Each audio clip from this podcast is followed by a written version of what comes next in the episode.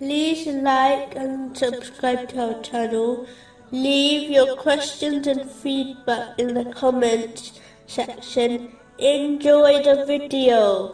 Continuing from the last podcast, which was discussing chapter 57, verse 20. Know that the life of this world is but amusement and diversion, and adornment and boasting to one another, and competition in increase of wealth and children. Like the example of a rain whose resulting plant growth pleases the tillers. Then it dries and you see it turned yellow.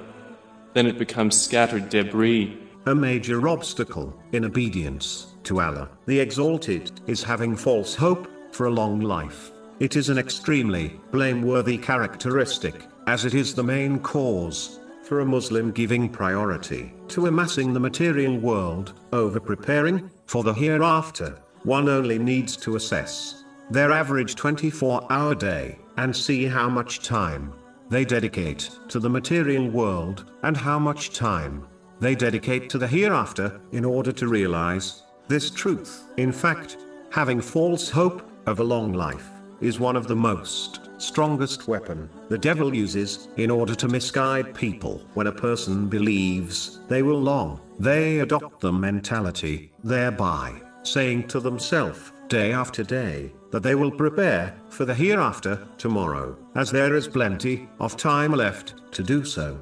In most cases, this tomorrow never comes, and a person passes away without adequately preparing for the hereafter. In addition, false hope of a long life causes one to delay sincere repentance and changing one's character for the better, as they believe they have much time left to do this. It encourages a person to hoard the things of this material world, such as wealth, as it convinces them they will need these things in their long life on earth. The devil scares people into thinking that they must hoard wealth for their old age, as they may find no one to support them when they become physically weaker, and therefore can no longer work for themselves. They forget that the same way Allah, the Exalted, took care of their provisions when they were younger, He will provide for them in old age too. In fact,